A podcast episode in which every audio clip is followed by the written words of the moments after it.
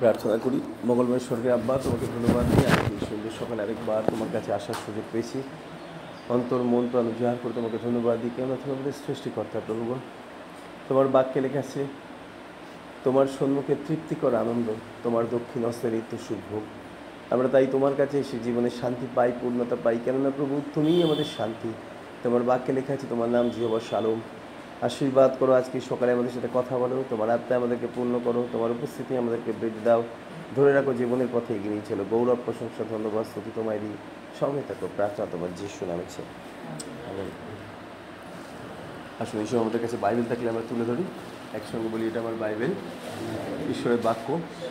যা কিছু লেখা আছে আমি বিশ্বাস করি। যা কিছু লেখা আছে আমি পালন করব। অন্যকে শিক্ষা দেব। সমস্ত প্রতিজ্ঞা আমি আমার জীবনে গ্রহণ করি। আমি আর আগের মতো থাকব না। যিশু খ্রিস্টের নামে। আমেন। আর আসলে এই সময় আমরা ঈশ্বরের বাক্যে যাই। প্রেরিতদের কার্য বিবরণ তার ষোলো অধ্যায়। আমরা স্টাডি করছিলাম দুই পদটা।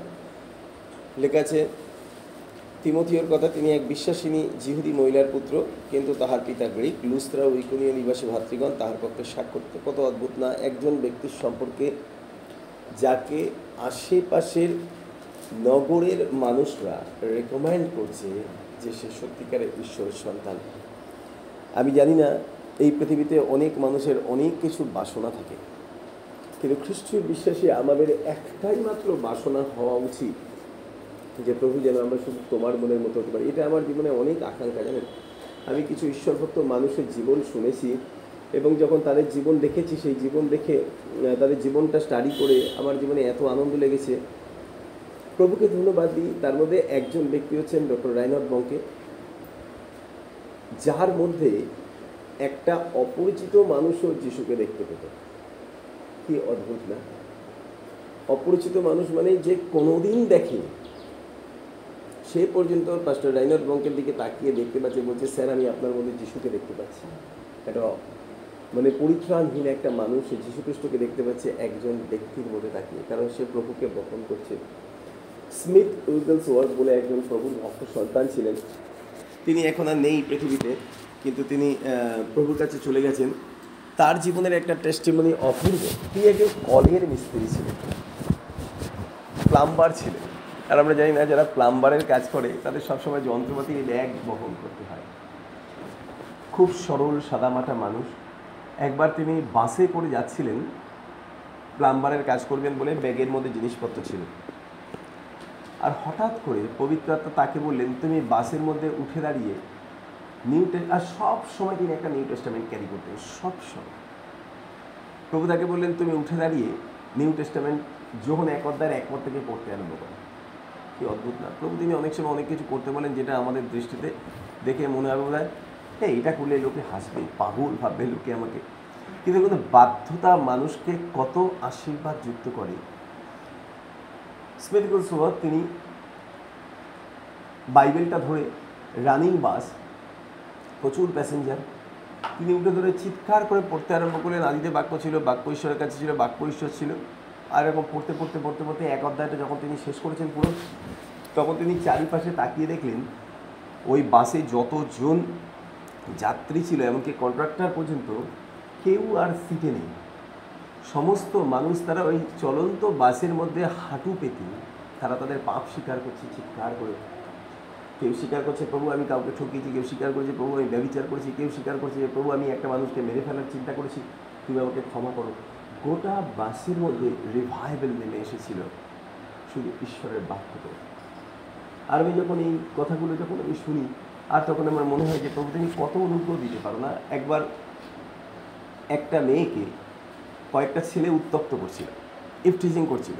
আর সেই সময় পাস্টার উইগেলস ওয়ার্ড তিনি রাস্তা দিয়ে যাচ্ছিলেন আর মেয়েটা এত এম্বারেসড ফিল করছে, শুধু ছেলেগুলো ডিস্টার্ব করছিল ইয়াং ছেলেরা আর গ্রুপ অফ ইয়াং ফোকস তারা এত ডিস্টার্ব করছে স্মিথ উইগলসওয়ার্থ একবার শুধু মুখটা ঘুরিয়ে তাদের দিকে তাকিয়েছে।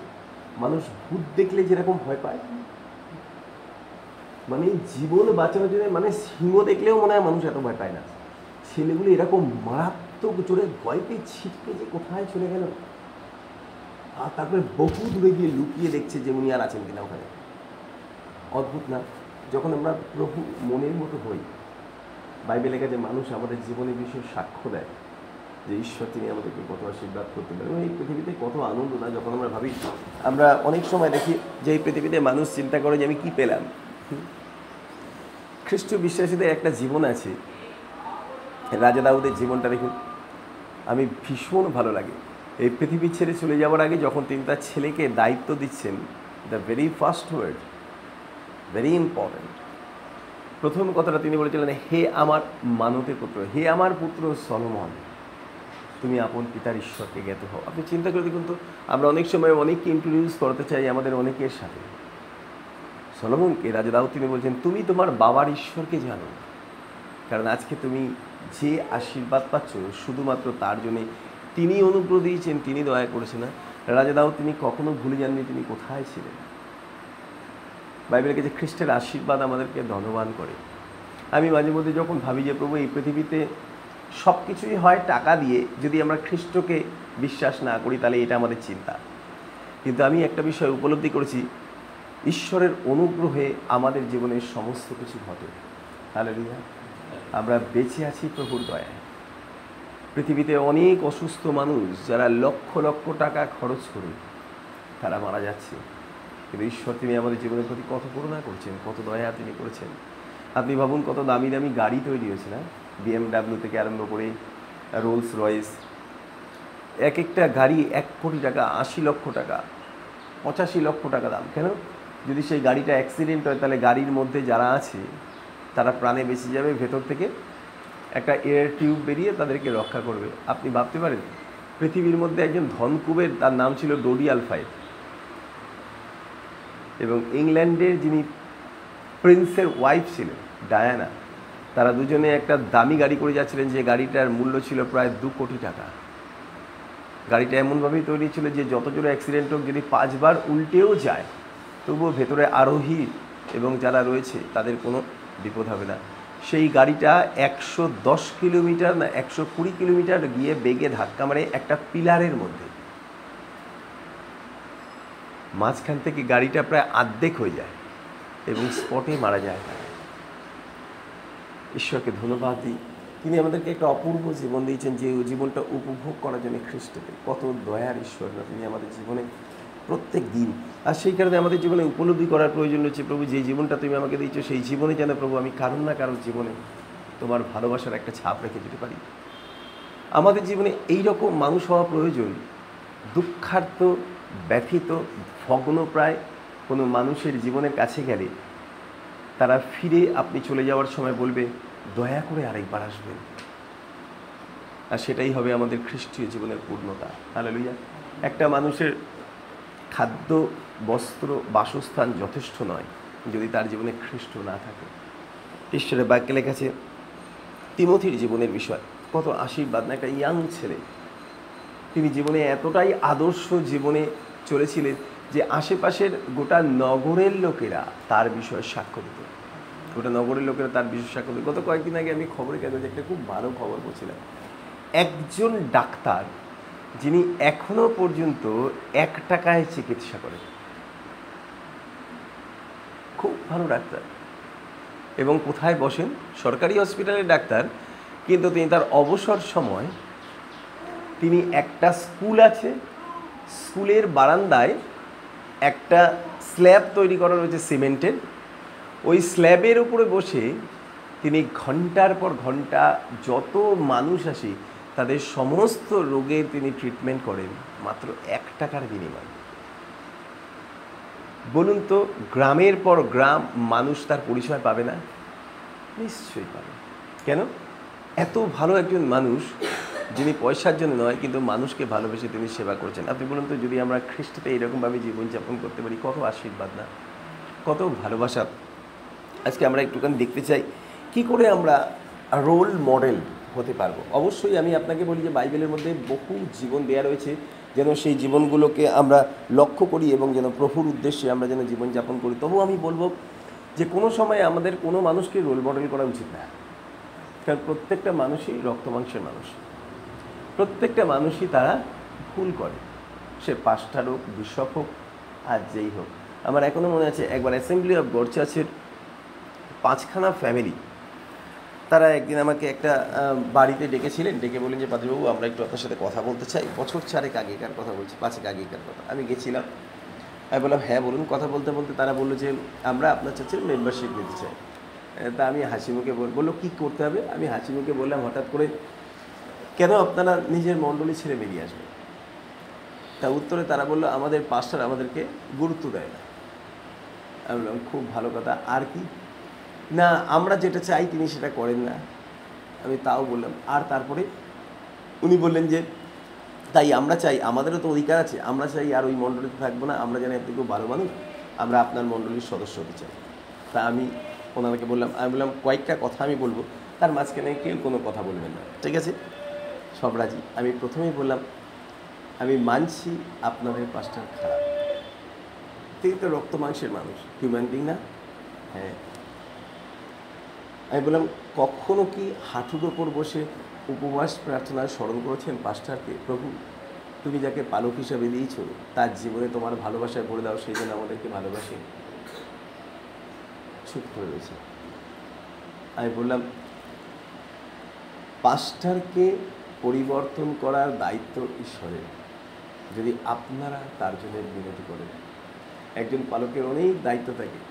আর সব মানুষ কখনো সবাইকে একরকম ভালোবাসতে পারে না, কারণ এটা আমাদের হিউম্যান নেচার আমরা কাউকে ভালোবাসি, কাউকে ঘৃণা করি, কাউকে বেশি গুরুত্ব দিই, কাউকে কম গুরুত্ব দিই, এবং খ্রিস্টীয় জীবনে যদি আপনি মনে করেন যে আপনাকে প্রায়োরিটি দিতে হবে, তাহলে আপনি পিছিয়ে পড়বেন। মণ্ডলীতে কোনোদিনই যাওয়া উচিত না আমার মনে হয়, পাস্টারের থেকে ভালো ব্যবহার পাবো, অন্য মণ্ডলীর মানুষদের থেকে ভালো ব্যবহার পাবো এই আশা নিয়ে। তাহলে বিঘ্ন পাবেনই পাবেন আপনি। আমি গ্যারান্টি দিতে পারি। পৃথিবীতে এমন কোনো মণ্ডলী নেই যে মণ্ডলীতে মানুষরা তাদের মধ্যে মনোমালিন্য নেই বা তাদের মধ্যে ভালোবাসায় আঘাত নেই। বলতে পারবেন? না। কোনো চার্চ নেই এরকম। কারণ ঈশ্বর তিনি জানেন চার্চ হচ্ছে বিশ্বাসীদের মিলনস্থল এবং প্রত্যেকে আমরা রক্ত মাংসের মানুষ। আমরা প্রত্যেকে ভুল করি। উই অল মেসার আমরা প্রত্যেকে ভুল করি। আমরা প্রত্যেকে রক্ত মাংসের মানুষ। কিন্তু প্রত্যেককে মণ্ডলীকে ঈশ্বর তিনি কেন দিয়েছেন? একে অপরকে যাতে আমরা তুলে ধরি। আপনি দেখবেন একটা বড় বাড়ি করার জন্যে আলটিমেটলি বাড়িটা কিসের ওপরে দাঁড়িয়ে থাকে বলুন তো? পিলারের ওপরে। এক্সাক্টলি ফাউন্ডেশনটা পিলারকে ধরে রাখে এবং এত সুন্দর বাড়ি পিলারকে দেখা যায় বাইরে থেকে। না, যখন ঘর তৈরি যাবে আপনি পিলারকে দেখতে পাবেন না। কিন্তু পিলারকে না দেখা গেলেও তারা টোয়েন্টি ফোর আওয়ার্স একইভাবে গোটা বাড়ির সৌন্দর্যকে ধরে রেখেছে। খ্রিস্টীয় জীবনে আমাদের এই রকমই হওয়া উচিত। মানুষ আমাদেরকে কোনোদিন জানতে পারবে না যে আমরা কতটা প্রভুর রাজ্যকে ভালোবাসি। কিন্তু সকলের অলক্ষ্যে আমরা মণ্ডলীকে আশীর্বাদ করে যাব, যাতে মণ্ডলী চিরকাল বৃদ্ধি পায়। হালেলুয়া এবং আমি ঈশ্বরকে ধন্যবাদ দিই আমি তাদেরকে বলেছিলাম, আমি আপনাদেরকে একটা উৎসাহের কথা বলি। আমি বললাম, দুঃখ পাবেন না, আমি সরাসরি বলতে চাই। আমি বললাম, আজকে আপনাদের আপনাদের পালককে খারাপ লাগবে আগামীকাল আমাকে খারাপ লাগবে। চুপ করে রয়েছে তারা। আমি বললাম, কেন জানেন? তার কারণ হচ্ছে, যেদিন আপনারা গভীরভাবে আমার সাথে মিশতে আরম্ভ করবেন, সেদিন আমার একটা ছোটোখাটো বিষয়েও আপনারা দুঃখ পাবেন। ঈশ্বর তিনি আপনাকে অধিকার দিয়েছেন। Go back to your church আপনার মণ্ডলীতে ফিরে যান। হাঁটুর ওপর বসে পাঁচটারের জন্য প্রার্থনা করুন। দরকার হলে উপবাস প্রার্থনা করুন। আমি আপনাকে বলছি, আপনার মণ্ডলী ঈশ্বরের আশীর্বাদে মণ্ডলী হয়ে উঠবে যদি আমরা ছেড়ে দিই, তাহলে তো কিছু হবে না। প্রভু তিনি পরিবর্তন আদর্শ মানুষ হয়ে ওঠা। প্রকৃত আদর্শ মানুষ কখনো সকলের সামনে প্রকাশ পায় না, কিন্তু তার কাজটা প্রকাশ পায়। তার কাজটা প্রকাশ দেখুন একইভাবে যদি আপনি চিন্তা করেন শিক্ষার বিষয়, বাইবেলের কাছে বহু ভুল শিক্ষা। আর কি অদ্ভুত না, আপনি চিন্তা করে দেখুন সব থেকে পবিত্র বাক্য বাইবেল সেটাকে পর্যন্ত শয়তান টুইস্ট করেছে। ভাবতে আপনি? মানে যে বাক্যের উপরে গোটা পৃথিবী দাঁড়িয়ে রয়েছে, সেই বাক্যটাকে পর্যন্ত শয়তান টুইস্ট করেছে। সেই বাক্যটাকে পর্যন্ত শয়তান পরিবর্তন করার চেষ্টা করেছে। তাহলে সে আর কি না করার চেষ্টা করে প্রত্যেক দিন আমাদের সামনে গতকাল আমি যখন শরীর অত্যন্ত খারাপ, উঠে বসতে পারছি না, প্রচুর জ্বর, মাথা তুলতে পারছি না, একটা সময় বিকেলবেলা আমি একা একা বসে আছি আর আমি প্রার্থনা করছিলাম, আমি প্রভুকে বললাম যে, প্রভু, তুমি আমাকে অনুগ্রহ দাও যেন আমি আজকে থেকে যাদেরকে ভালোবাসতে পারি না, তাদেরকে আশীর্বাদ করতে পারি। হঠাৎ করে না ঈশ্বরের একটা বাক্য আমার মনে পড়ে গেল। বাইবেলের কাছে জাকবে ঈশ্বরের বাক্য বলছে, তোমরা একই মুখ দিয়ে পিতা ঈশ্বরের ধন্যবাদ করো, আবার ওই একই মুখ দিয়ে তাহার সাদৃশ্যকৃত মনুষ্যকে সাপ দাও। এবং তারপরে লেখা আছে, প্রিয় ভাতৃগণ, এমন হইতে পারে না। চিন্তা করি, ঈশ্বর তিনি বলছেন, ইট ক্যানট বি অসম্ভব। আপনি একটা বোতল থেকে জল খেলেন একবার মিষ্টি লাগল, তারপরে আরেকবার খেলে তেতো লাগবে? না। একটা আঙুরের থোকা থেকে আপনি একটা আঙুর ছিঁড়ে গেলেন মিষ্টি, আরেকটা খেলে সেটা কি তেতো লাগবে? না। কত সুন্দর কথা না? আর আমি তারপরে না গভীরভাবে আমি কালকে ভাবছিলাম আমি বললাম যে, প্রভু, এই পৃথিবীতে সব থেকে ধনবান মানুষ তারা আধ্যাত্মিকভাবে, যারা তাদের শত্রুকে আশীর্বাদ করতে পারে। এবং আপনি বিশ্বাস করুন, প্রভু, তিনি এত সুন্দর কালকে বিকেলটা আমি খুব ভালো কাটিয়েছি প্রভুর সাথে। বিছানায় কাটিয়েছি, নামার শক্তি নেই। কিন্তু আমি ভীষণ আনন্দে কাটিয়েছি। কেন জানেন? কি অদ্ভুত শিক্ষা। সকালবেলা, বিকেলবেলা প্রভু, তিনি আমাকে অনেক সময় জানেন তো, আমাদের দৈনন্দিন জীবনে এত ব্যস্ততা না আমরা প্রভুকে সময় দিতে পারি না।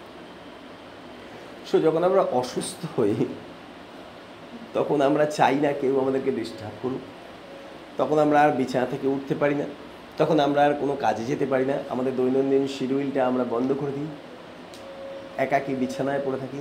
And I thank God for that time আর সেই সময় প্রভু তিনি কথা বলেন আমাদের সঙ্গে।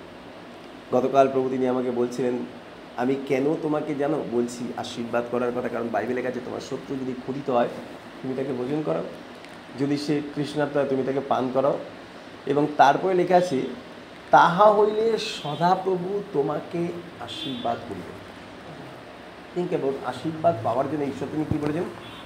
তুমি তোমার শত্রুকে খাওয়াও, তোমার শত্রুকে পান করাও, আমি তোমাকে আশীর্বাদ করব। নাও, আমরা সব থেকে বড় দুর্বলতা কোনটা চিন্তা করি বলুন তো?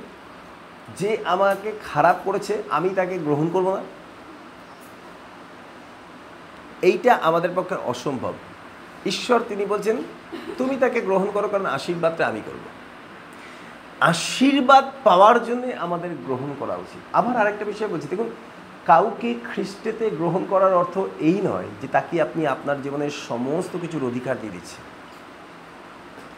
যেন আমরা কখনো আশীর্বাদের ব্লকার না হই। যেন আমরা নিজেদের জীবনে আশীর্বাদকে কখনো না হারাই। এবং কালকে রাত্রিবেলা শুয়ে শুয়ে ভাবছিলাম, প্রভু, অনেক মানুষ আছে যারা আমার সম্বন্ধে অনেক খারাপ কথা বলেছে। যারা আমার সম্বন্ধে অনেক অন্যায় কথা বলেছে, যারা আমাকে অনেক দোষ দিয়েছে। আর তারপরে আমি প্রভুকে বললেন যে, প্রভু, আজকে এই সন্ধ্যেবেলা আমার জীবনের সুযোগ, তাদেরকে আশীর্বাদ করা কারণ তুমি আমাকে বলেছ আশীর্বাদ করতে। আপনি বিশ্বাস করুন, সঙ্গে সঙ্গে সমস্ত কিছু পরিবর্তন হয়নি। ইনভিজিবল রিলমে অদৃশ্য জগতে কিছু পরিবর্তন ঘটেছে।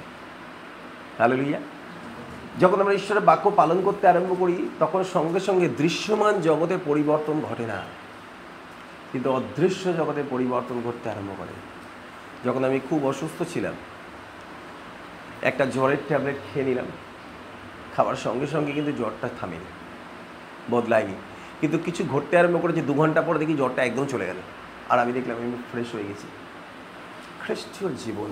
আর আমি তাদেরকে বলেছিলাম যে, আপনাদের দায়িত্ব দিয়েছেন ঈশ্বর। শুধুমাত্র মণ্ডলীকে গেঁথে তোলার দায়িত্ব যে ঈশ্বর তিনি পালককে দিয়েছেন, তাই না পালককে গেঁথে তোলার দায়িত্ব দিয়েছেন ঈশ্বর, তিনি মণ্ডলীর মানুষদের উপরে। আজকে আমরা দেখতে চাই কয়েকটা জায়গায় মডেল দেখুন কী করে আমরা অন্যের কাছে আশীর্বাদ স্বরূপ হতে পারি। বাইবেলের কয়েকটা বাক্য আমরা একটু পড়তে চাই। তিত তার দুই অধ্যায়ের সাত পত্রা যদি কেউ পেয়ে থাকে একটু পড়ে দিন তিত তার দুই অধ্যায়ের সাত পদ আর আপনি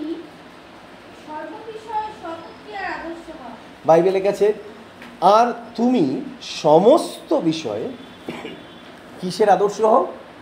সৎ ক্রিয়া গত কয়েকদিন আগে আবার এক বোন মেদিনীপুর থেকে আমাকে বলছিল, দাদাভাই, একটা সমস্যা হয়েছে। আমি বললাম, কী বলুন? কী বলো? বলে আমি একটা স্কুলে রান্না করতে চাই, রান্না করতে যাই সকালে বাচ্চাদেরকে খাও না মিড ডে মিল।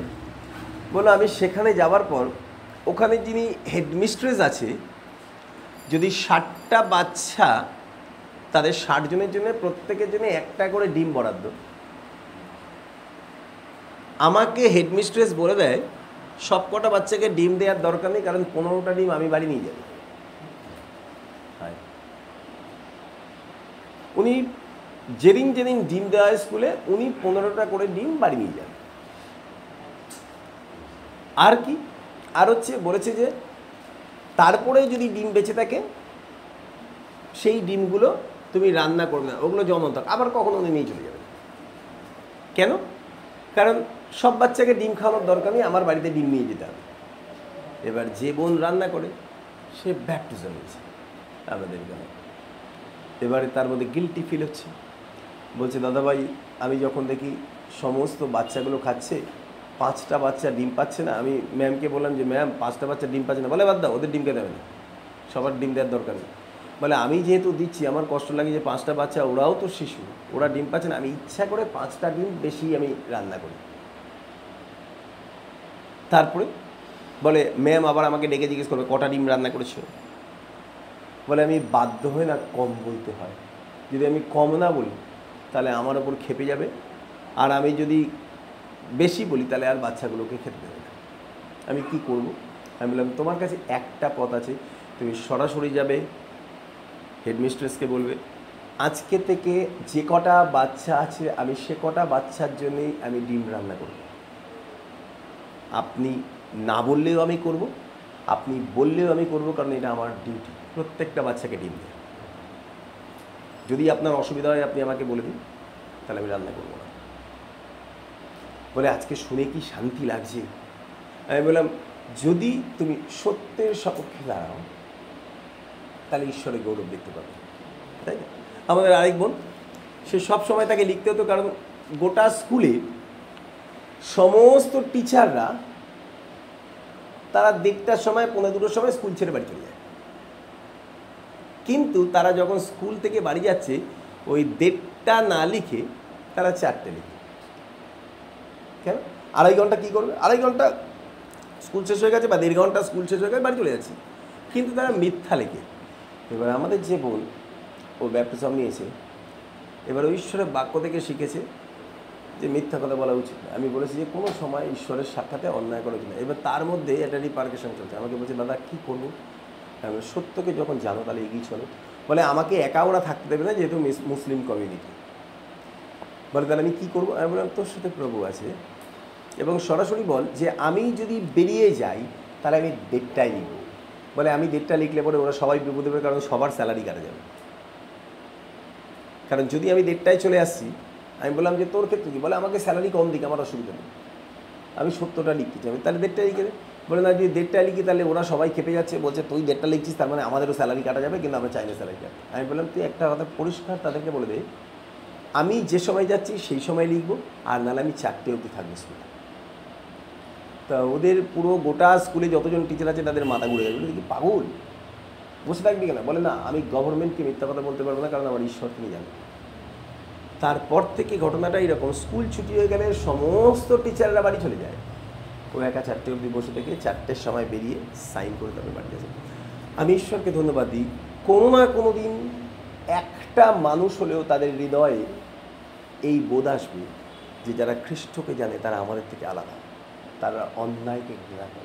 তাহলে বাইবেল লেখা আছে ঈশ্বরের বাক্যে, আর আপনি সর্ববিষয়ে সৎ ক্রিয়ার আদর্শ হও। ঈশ্বর, তিনি আমাদেরকে আদর্শ তো বলেছেন। কী কাজের জন্য? ভালো কাজের জন্য। ভালো কাজের জন্য। সৎ ক্রিয়ায় আদর্শ হতে বলেছেন। এবং ঈশ্বরের বাক্যে লেখা আছে, তার মধ্যে থেকে আমরা অন্যের জীবনে মডেল হতে পারি। আরেকটা জায়গা থেকে একটু পড়ি। প্রথম করিন্দ্রীয় তার আট অধ্যায় নয় পথটা একটু পড়ি। দিই কিন্তু সাবধান তোমাদের এই ক্ষমতা যেন কোনো ক্রমে দুর্বলত্বের ব্যাখ্যা চলুক না হয়। বাইবেল কাছে কিন্তু সাবধান তোমাদের এই ক্ষমতা যেন কোনো ক্রমে দুর্বলদের ব্যাঘাত যেন না হয়। ঈশ্বর তিনি আমাদেরকে যে ক্ষমতা দিয়েছেন যেন সেটা কোনো রকমে আমরা এমনভাবে ব্যবহার না করি যেটাতে অন্য মানুষ দুর্বল হয়। অন্য মানুষ তারা বিঘ্ন পায়। আমার খুব ভালো লাগে। দেখুন, ঈশ্বর তিনি আমাদের প্রত্যেকের জীবনে বিশেষ অনুগ্রহ দিয়েছেন, প্রত্যেকের জীবনে বিশেষ দয়া করেছেন এবং তিনি আমাদের প্রত্যেককেই পরিচালনা দিয়েছেন যেন আমরা সঠিকটা বেছে নিতে পারি এবং সঠিকভাবে আমরা জীবনযাপন করতে পারি। ঈশ্বরের বাক্যে লেখা আছে তিনি আমাদেরকে যে ক্ষমতা দিয়েছেন, সেই ক্ষমতা যেন আমরা অপব্যবহার না করি। একটা জায়গায় খুব সুন্দর লেখা আছে, নিরূপিত পালের উপরে কর্তৃত্বকারী রূপে নয়, কিন্তু প্রেমে পালের আদর্শ হোক কত অদ্ভুত, না? বলছে, ঈশ্বর তিনি বলছেন, তুমি কখনো কারোর উপর কর্তৃত্ব করতে পারো না। কি সুন্দর এক্সাম্পল দেখুন। স্বামীকে কখনো স্ত্রীর উপরে কর্তৃত্ব করতে দেওয়া হয়নি জাগতিকভাবে, কিন্তু প্রেমে। স্ত্রীকে কখনো কর্তৃত্ব করতে দেওয়া হয়নি স্বামীর ওপরে, কিন্তু বলা হয়েছে তুমি তোমার স্বামীকে সম্মান করো, ভালোবাসো। সন্তানদের ওপরে পিতামাতার জাগতিক কর্তৃত্বের কোনো অধিকার নেই, কারণ তাদেরকে অ্যাবিউজ করার অধিকার ঈশ্বর তিনি দেননি। বাইবেলের কাছে পিতাদেরকে বলছে, তোমরা তোমাদের সন্তানদেরকে এমন ব্যবহার করো না যাতে তারা ক্রুদ্ধ হয়। তুমি চিন্তা করে, আমি গতকাল ভাবছিলাম কোনোভাবে যদি আমরা অনিয়ন্ত্রিত হতে, হয়ে পড়ি, তাহলে কী ঘটনা ঘটতে পারে? গতকাল বারাসাতে একটা ঘটনা ঘটেছে। আর আমি খবরের কাগজ পড়ছিলাম একটুখানি। ওই খবরটাই পড়েছি শুধু। একজন ভদ্রমহিলা সকালবেলা, দুপুরবেলা ব্যস্ততম রোডে সাইকেল নিয়ে যাচ্ছিলেন। রাস্তা থেকে এপার থেকে ওপারে যাচ্ছিলেন, সেই সময় সিগন্যাল খোলা ছিল। ভদ্রমহিলার দোষ সাইকেলে তিনি সাইকেল নিয়ে এপার থেকে ওপারে যাচ্ছিলেন, একটা গাড়ির সাথে ধাক্কা লাগে। যেহেতু সাইকেল থেকে পড়ে যান ভদ্রমহিলা তিনি নেমে কি করেছেন? ওই গাড়ি যে চালাচ্ছিল তাকে একটা মারে। দোষটা কিন্তু ভদ্রমহিলা নিজে। তাকে একটা চল। কেন? তার সাইকেলে ধাক্কা মেরে ফেলে দিয়েছে। এই নিয়ে রাস্তার মাঝখানে গন্ডগোল হয় যানজট হয়। তাই একজন কর্তব্যরত মহিলা পুলিশ কর্মী ছিলেন, উনি দৌড়ে এসেছিলেন। এবং যখন এত পরিস্থিতি খারাপ হয়, তখন উনি কয়েকজন পুলিশ কর্মীকে ডাকেন যাতে ভদ্রমহিলাকে সাইডে নিয়ে যাওয়া হয় বা নিয়ে যাওয়া হয় থানায়।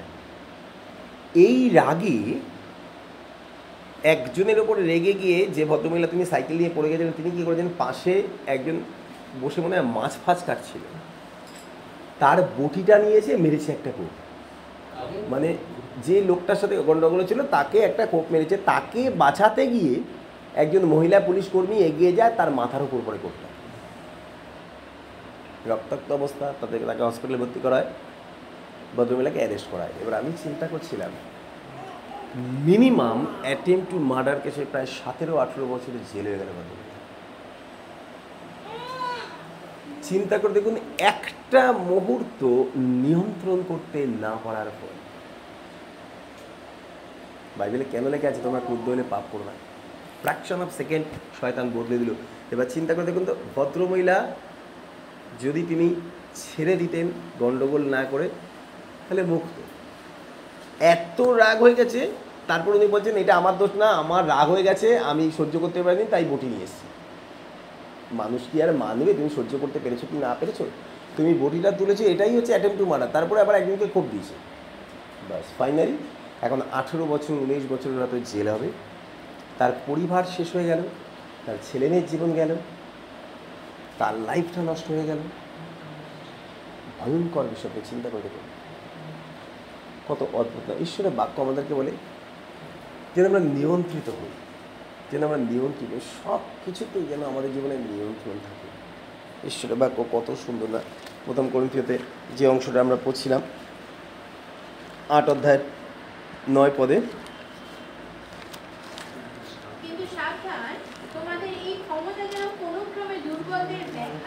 বলছি ঈশ্বর তিনি যদি আমাদেরকে কোনো ক্ষমতা দিয়েছেন সেটা সেটা যেন আমরা মিসইউজ না করি।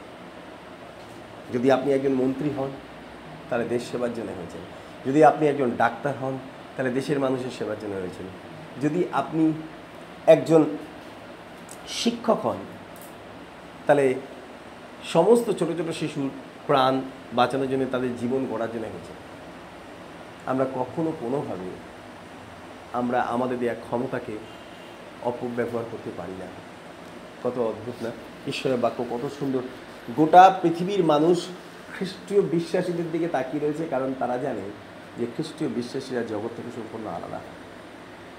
আমার সাথে কয়েকজন লয়ার বন্ধু বান্ধব আছে, তারা অ্যাকচুয়ালি আপনার পরজাতি মানুষ, প্রভুকে জানে না।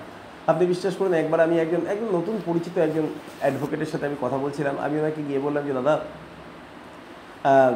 বিজনেসের ব্যাপারে যখন আমি আলোচনা করছিলাম, আমি বললাম যে, ধরুন যদি আমি একটা বড় বিজনেস করতে চাই, তাহলে কী করতে হবে? উনি আমার দিকে, মুখের দিকে তাকিয়ে আমার দিকে হাসি মুখে বললেন, একটা কথা বলব আপনাকে? দাদা, আমি বললাম হ্যাঁ বলুন। বলে, আপনি এই সমস্ত কাজে এগোবেন না। আমি বললাম, কেন? বলে, আপনাকে আমি সব কিছু খুলে বলতে পারব না, কিন্তু আপনি তো অন্য জগতের মানুষ তো। আপনি পারবেন না এটা করতে। অনেক কিছু রয়েছে এটার মধ্যে, অনেক অন্যায়, অনেক কিছু রয়েছে যেটা আপনার মতো মানুষরা পারবে না, কারণ আপনাদের জগৎটা আলাদা জগৎ আমার এত ভালো লাগল শুনে আমি বললাম যে, প্রভু, উনি জানেন খ্রিস্টীয় বিশ্বাসীরা এই জগতে নয়। মনে আছে প্রভু যিশু তিনি কী বলেছিলেন? তিনি বলেন, আমি এই জগতের নই। যদি আমি এই জগতে যদি আমার রাজা, রাজ্য হতো, তাহলে আমার শিষ্যরা, তারা প্রাণপণ করতো আমার জন্যে। এবং আমার হৃদয় শুনে খুব আনন্দ লাগল আরেকটা বিষয় আমি উপলব্ধি করতে পারলাম যে, প্রভু, যদি এই জগৎ যদি আমার না হয়, তাহলে এই জগতের কিছু আমার না। তাহলে আমাকে যে জগতের জন্য আমি আর যে জগৎ আমার, সেই জগতের জন্য আমাকে তৈরি হতে হবে। হ্যালো লুইয়া আসলে আমরা আরেকটা জায়গা পড়ি। ইব্রিয় তার তেরো অধ্যায় সাত পত্র পড়ি।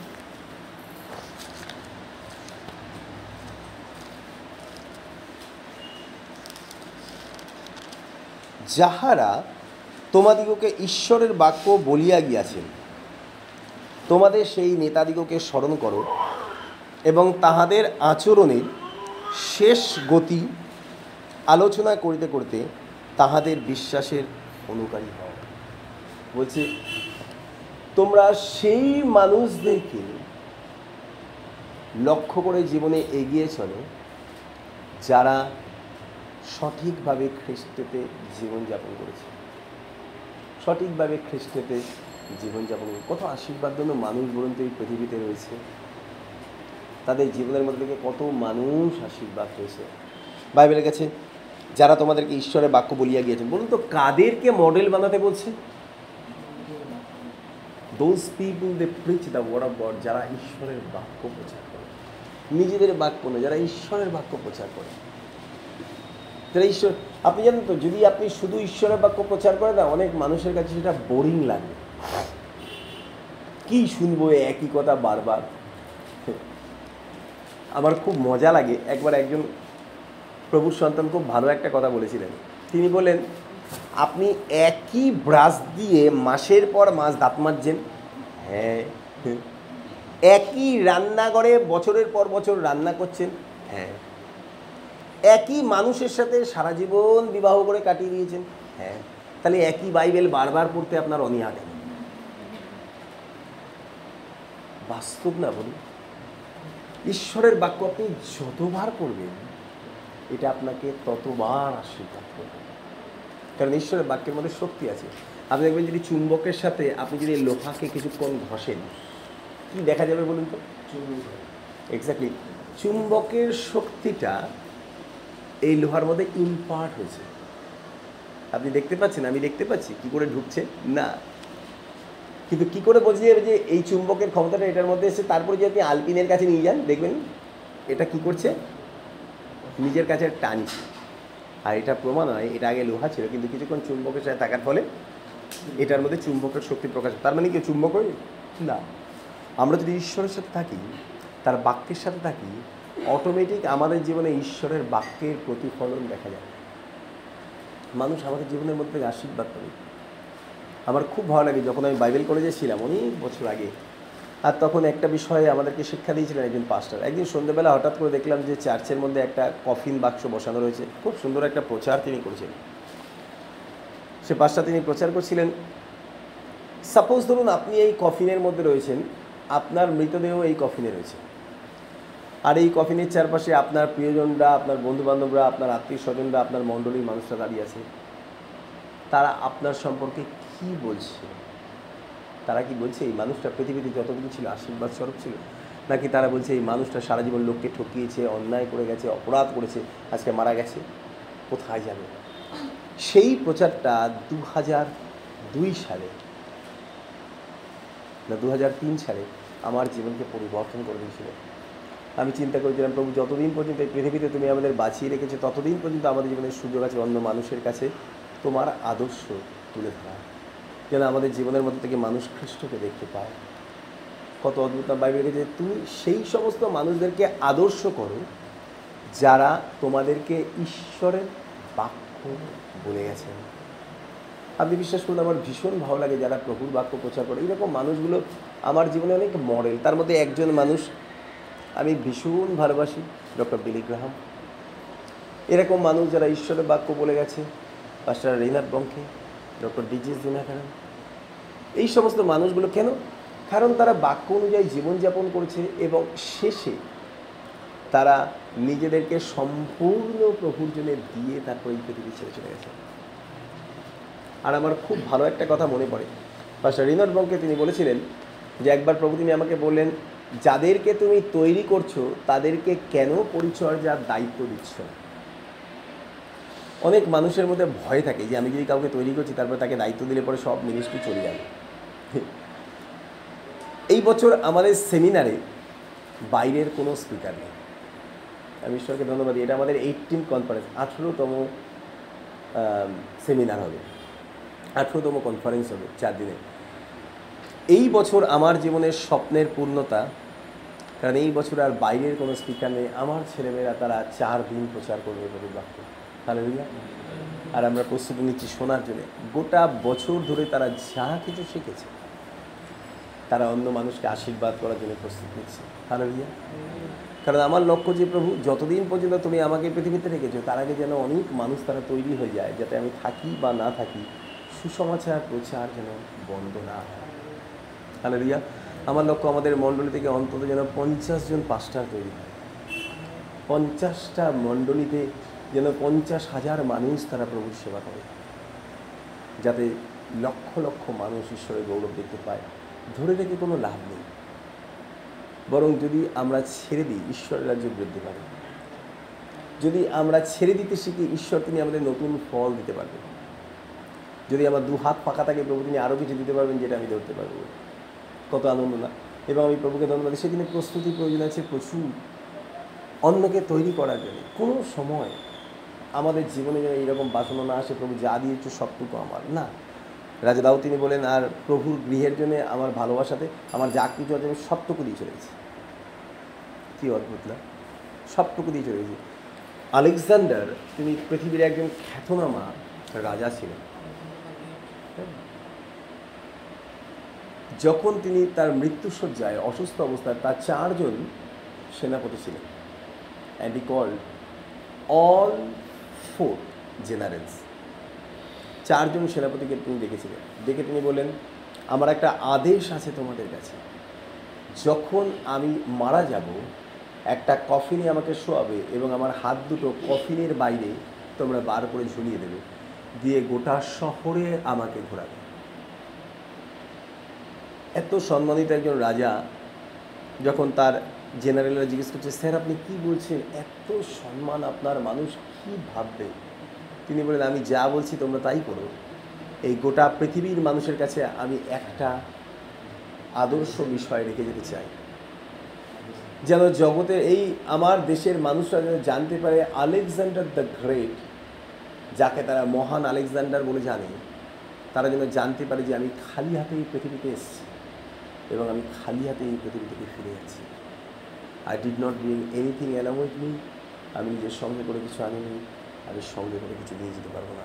Let the whole world come to know that I have come without anything and I am returning back not taking anything with me আমি সঙ্গে করে কিছু নিয়ে যেতে পারছি না।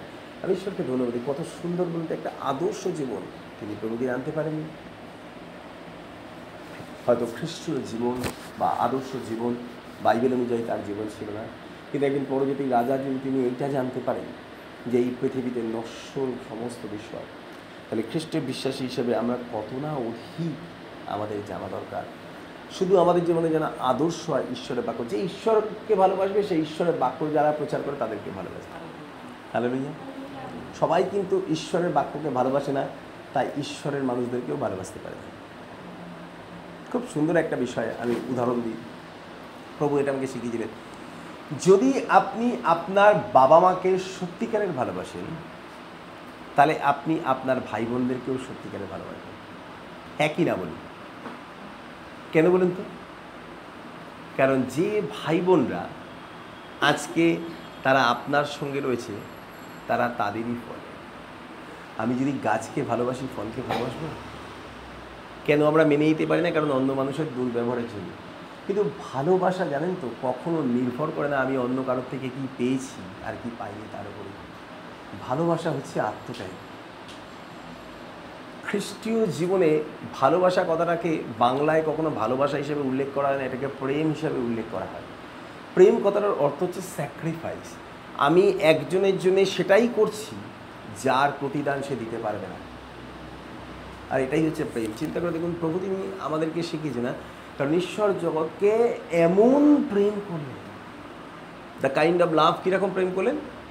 তিনি জানেন আমরা কোনো দিন ফিরিয়ে দিতে পারব না প্রভু যিশুর মৃত্যুর বিনিময়ে অন্য কিছু।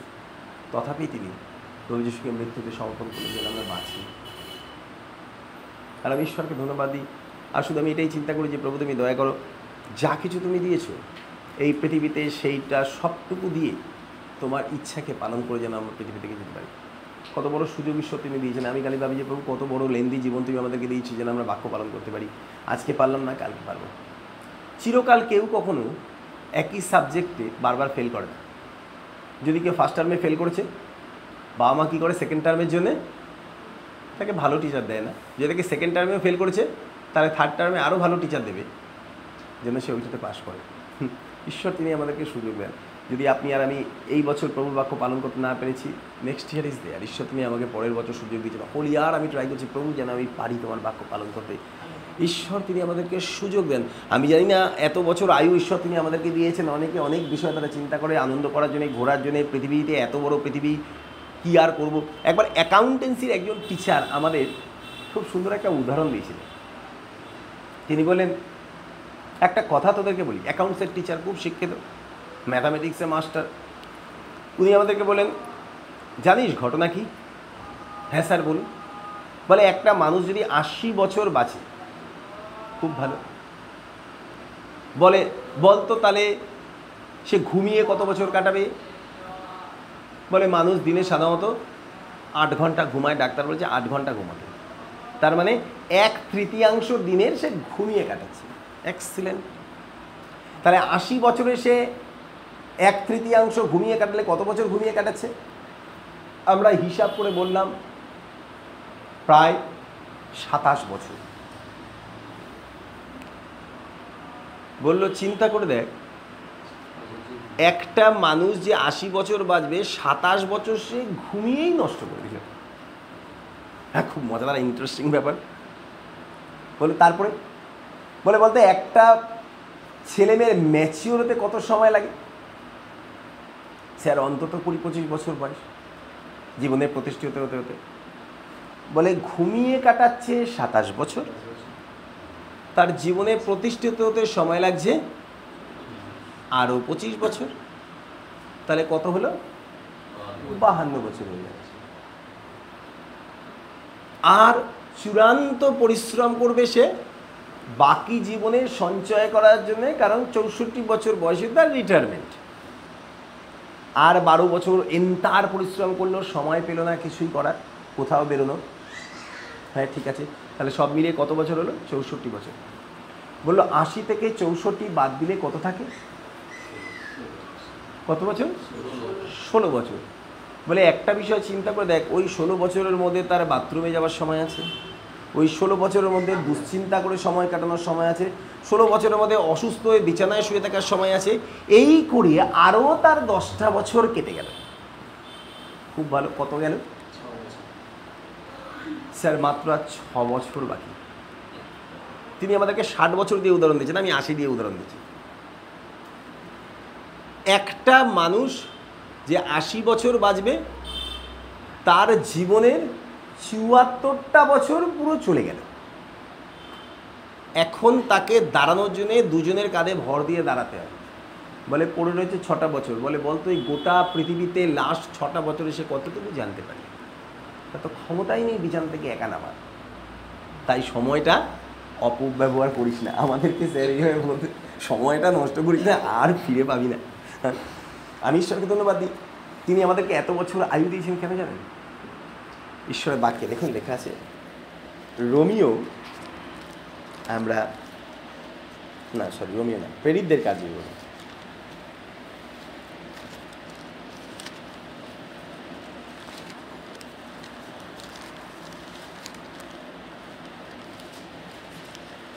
তার সাতেরও অধ্যায়, ছাব্বিশ পদ থেকে বলছি আর তিনি এক ব্যক্তি হইতে মনুষ্যদের সকল জাতিকে উৎপন্ন করিয়াছেন, যেন তাহারা সমস্ত ভূতলে বাস করে। তিনি তাহাদের নির্দিষ্ট কাল ও নিবাসের সীমা স্থির করিয়াছেন, যেন তারা ঈশ্বরের অন্বেষণ করে, যদি কোনো মতে হাতরিয়া হাতরিয়া তাহার উদ্দেশ্য।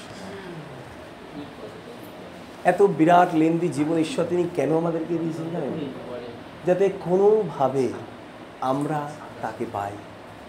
হাতড়িয়ে হাতড়িয়েও কোনোভাবে যেন আমরা আমাদের জীবনের সৃষ্টিকর্তাকে পাই এটাই কি সম্পূর্ণ আদর্শ জীবনে চলা নয়? যিনি আমাদেরকে জীবন দিয়েছেন তাকে উদ্দেশ্য করে জীবনে এগিয়ে চলা। লাস্ট আরেকটা বাক্য পড়তে চাই। প্রথম পিতর তার দুই অধ্যায় একুশ পদটা পড়ি। পিতর তার দুই অধ্যায় একুশ পদ কারণ তোমরা ইহারই নিমিত্ত আহত হইয়াছ। কেননা খ্রিস্ট তোমাদের নিমিত্ত দুঃখ ভোগ করিলেন।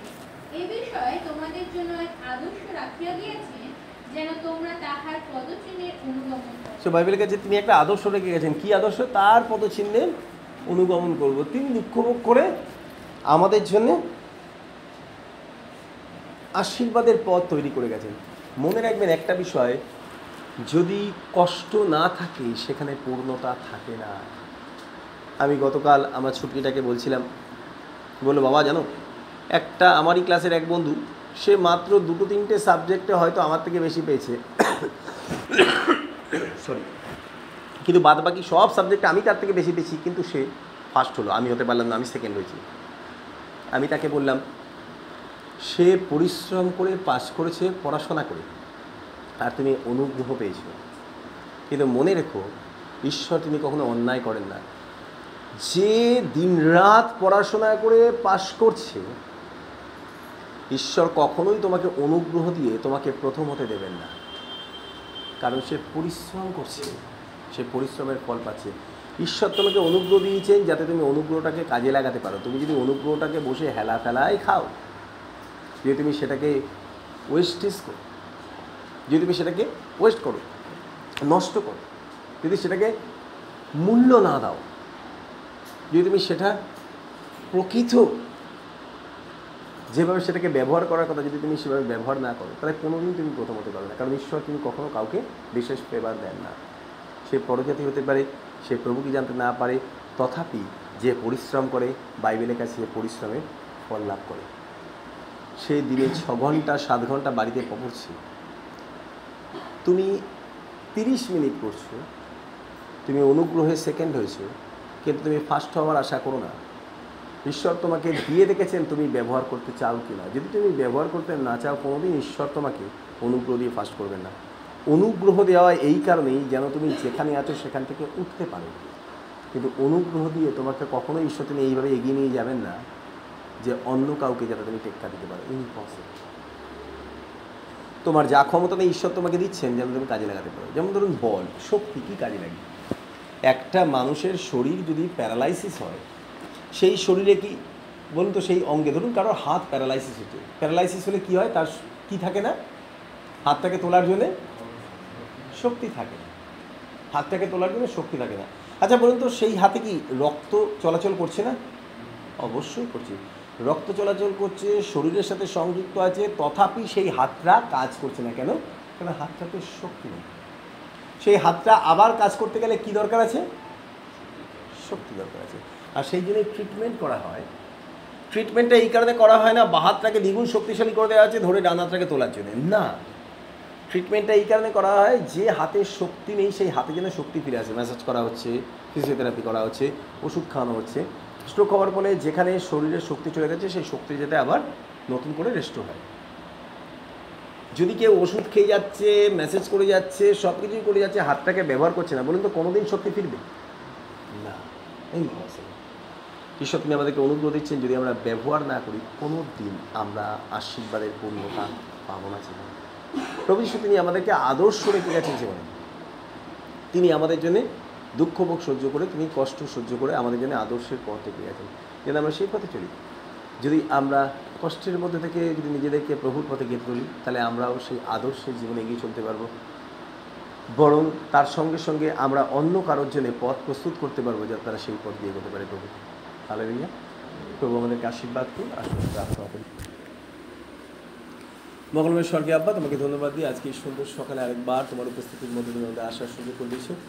অন্তর করে তোমাকে ধন্যবাদ দিই। তোমার ভালোবাসার জন্য তুমি আমাদের সাথে কথা বলো। আমাদেরকে তোমার বাক্যে বড় করে তোলো।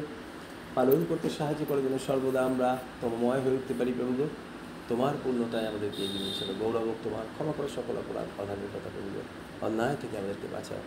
আর আরেকবার প্রার্থনা করি, তুমি যে এরকম জীবন চাও, আমাদের সেই রকম খ্রিস্টীয় জীবনে আমাদেরকে এগিয়ে চলতে সাহায্য করে যেন অনেক মানুষের জীবনে আমরা তোমার ভালোবাসাকে প্রকাশ করতে পারি। গৌরব মহিমা তোমায় দিই প্রার্থনা তোমার যিশু নামেছি আব্বা আমেন।